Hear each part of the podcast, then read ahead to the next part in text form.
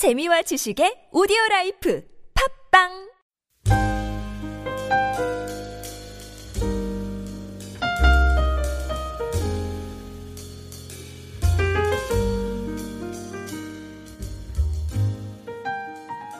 특별히 이 초막절의 의미가 이스라엘 백성들에게 아주 의미 있게 다가왔습니다.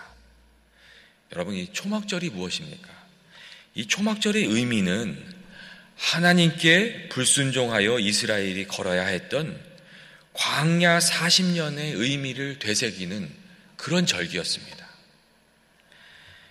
이스라엘 백성들이 하나님께 불순종해서 광야 40년을 걸었습니다. 그 안에서 이들이 많은 시행착오를 했고 또한 이 40년 기간 동안에 하나님이 베풀어 주셨던 아주 특별한 은혜의 경험도 그들이 경험을 했습니다. 이 초막절은 이 광야 동안 겪었던 시행착오와 하나님의 은혜를 기억하면서 믿음으로 살기로 다시금 결단하는 절기였습니다.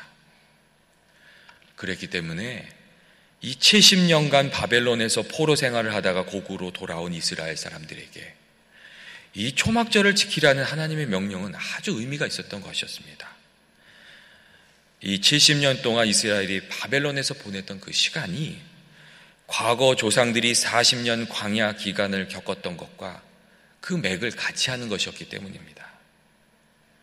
여러분 이것을 깨닫게 되니까 이스라엘 리더들이 모든 성읍과 예루살렘의 공포에서 초막을 짓고 그 안에서 초막절을 지키라고 그렇게 명령을 했습니다. 그리고 성경을 보면 사로잡혔다가 돌아온 회중들은 다 초막을 짓고 그 안에서 거하였다. 이렇게 기록하고 있습니다. 사로잡혔다가 돌아온 이들은 그 말씀을 읽을 때 그 말씀이 무슨 말씀인지 어떤 뜻을 가지고 있었던 어, 가지고 있는 말씀인지 이 마음의 깨달음이 있었던 것입니다. 이들은 초막 안에서 하나님을 말씀, 말씀을 나누며 이 초막절을 보내면서 하나님이 주시는 기쁨을 누렸습니다. 그들이 말씀에 순종하여 초막절을 보내는 동안 하나님의 말씀을 더 깊이 알게 됐고 자신들이 진실로 하나님의 백성으로 살게 되었다는 것을 스스로 깨닫고 또 느끼게 되었기 때문이었습니다. 여러분, 우리가 신앙생활을 하게 될 때 처음에는 확신이 잘 없습니다.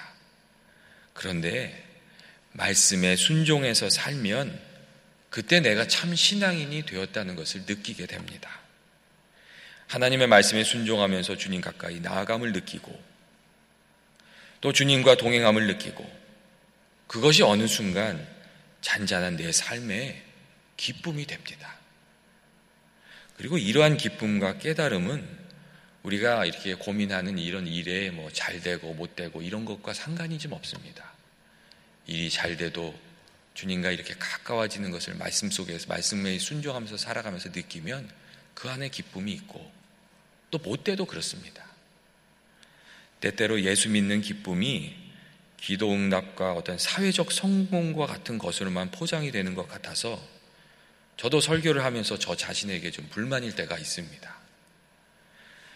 사실은 더 많은 부분은 주님과 동행하면서 우리가 누리는 잔잔한 위로와 기쁨, 삶을 살아갈 수 있는 그 힘, 그런 것들입니다. 순종하는 삶으로 나아갈 때 하나님께서 우리와 함께 하시는 그 위로와 기쁨, 그 동행하는 삶, 그것이 더 귀합니다. 이스라엘 백성들이 말씀함에 말씀에 순종하면서 느끼는 기쁨이 좀 그런 기쁨이었습니다. 아, 이제 우리가 하나님께 다시 돌아왔구나. 하나님께서 우리와 함께 하시는구나. 이렇게 말씀 가운데 사니까 우리 안에 이런 기쁨이, 이런 행복함이 있구나. 이런 기쁨을 느끼게 됐다는 그런 기록의 말씀입니다. 또한 초막절을 지키는 이스라엘 백성들의 이러한 모습은 그들이 하나님의 말씀을 지식이나 정보로 받은 것이 아니라 주의 말씀으로 받았고 자기 자신의 삶에 주시는 삶의 지침으로 또 도전의 말씀으로 받았다는 것을 알게 해줍니다. 이 점이 또 아주 오늘 본문의 소중한 점입니다. 여러분 진정 믿음 생활 하시는 분들의 삶이 언제나 그렇습니다. 참된 믿음의 사람들은 하나님의 말씀을 이렇게 지식으로 받지 않고 사람의 말로 받지 않고 하나님의 말씀으로 받고 순종으로 살아갑니다. 우리가 큐티할 때도 그렇지 않습니까? 내게 감동으로 주시는 말씀을 주님이 내게 주시는 말씀으로 듣고 그 말씀을 실천하려고 순종하면서 사는 것입니다. 사도 바울이 자신의 편지를 통해서 많이 칭찬했던 데살로니카 교회 교인들도 여러분 그랬습니다. 데살로니카 전서 2장 13절 그 부분을 말씀을 보면 이런 말씀이 있습니다. 너희가 우리에게 들은 바 하나님의 말씀을 받을 때에 사람의 말로 받지 아니하고 하나님의 말씀으로 받, 음이니 진실로 그러하도다. 이 말씀이 또한 너희 믿는 자 가운데서 역사하느니라. 이렇게 기록되어 있습니다.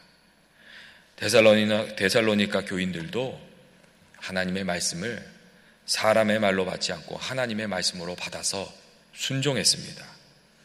그 결과 그들의 삶 가운데 말씀의 역사가 있었습니다. 사도 바울이 어떻게 얘기했냐면 하나님의 말씀의 역사가 데살로니카 교회에 풍성했던 이유는 다른 데에 있는 것이 아니라 그들이 하나님의 말씀에 충성스럽게 순종하면서 살았기 때문이다. 이렇게 이야기하고 있었던 것입니다. 실제로 데살로니카 교인들은 하나님의 말씀을 받기 위해서 스스로 고난을 자처했습니다. 그리고 그 결과 그들이 하나님의 말씀의 역사 가운데서 성령의 역사 가운데서 살았고 다른 교회들의 본이 됐고 믿음을 증거하는 능력 있는 교회가 되었습니다. 사랑하는 교우 여러분, 오늘 성경의 말씀이 우리에게 그 말씀해 주시는 것은 우리가 말씀을 읽을 때 그 말씀을 진지하게 받아서 순종하면서 살아가야 된다는 것입니다. 이스라엘 백성들이 말씀 안에서 순종해서 그 민족이 다시 부흥되는 계기를 맞이하게 되었던 것처럼 데슬란, 데살로니카 교인들이 고난 가운데서도 그 말씀을 하나님의 말씀으로 받아 순종하고 믿음의 역사를 경험하고 믿음의 본이 되는 교회를 이루었던 것과 같이 우리도 말씀에 순종해서 하루하루의 삶을 하나님과 동행하는 삶으로 살아야 한다는 그런 교훈의 말씀입니다. 그리고 순종하는 이에게 하나님께서 평강을 주시고 인도하심을 주시고 기쁨을 주실 것이다. 그 약속의 말씀입니다. 여러분 또 하나님께서 이스라엘 백성에게 초막절을 지키라고 명령하신 것과 같이 그 절기를 지키면서 하나님의 뜻을 늘 생각하라고 하신 것과 같이 여러분 예수님께서 성찬의 떡과 잔을 우리에게 주시며 이 예식을 거행할 때마다 예수님의 말씀을 기억하고 주님을 기억하라고 그렇게 주님을 기념하면서 살아가라고 그렇게 말씀해 주셨습니다. 우리에게는 늘 기념하면서 지켜야 될 아주 소중한 것이 있는데 그게 주님의 몸이고 그게 주님의 피입니다. 그리고 주님의 몸과 피에는 정말 하나님의 사랑을 기억하면서 살라는 주의 말씀이 그 사랑을 감사하면서 또 사랑으로 살라는 귀한 그 새 계명의 말씀. 그 말씀이 거기에 담겨져 있습니다. 여러분 그리스도인 된 우리가 늘 기억하면서 살아야 될 것이 무엇입니까? 그것은 하나님께서 십자가를 통해서 우리에게 베풀어 주신 은혜입니다. 그리고 그 사랑입니다. 우리가 무엇을 의지하면서 의지하면서 살아야 됩니까? 하나님을 의지하고 그 말씀에 의지하면서 살아야 됩니다. 그리고 우리가 무엇을 행하면서 살아야 됩니까? 우리에게 주시는 주님의 말씀에 순종하고 서로 사랑하라는 주님의 그 새 계명의 말씀에 순종하면서 살아야 됩니다. 그게 오늘 성경이 주시는 우리에게 주시는 말씀입니다. 같이 기도하도록 하겠습니다. 사랑과 은혜가 많으신 하나님 아버지, 저희가 주님의 은혜와 그 사랑과 그 말씀을 기억하며 살기를 원합니다. 저희들의 심령 가운데 주여 성령으로 찾아와 주셔서 오늘 하루를 살아가는 동안 주의 뜻이 깨달아지게 하여 주시고 주님이 말씀을 주실 때 그 말씀을 하나님의 말씀으로 저희가 받아서 온전히 받들며 순종하며 주의 뜻을 이루며 살아가게 하여 주옵소서. 예수님의 이름으로 기도합니다. 아멘. 이 시간 다 같이 중보 기도 드리도록 하겠습니다. 오늘은 저희가 살아가는 이곳을 위하여 기도하는 날입니다. 귀인의 을 위하여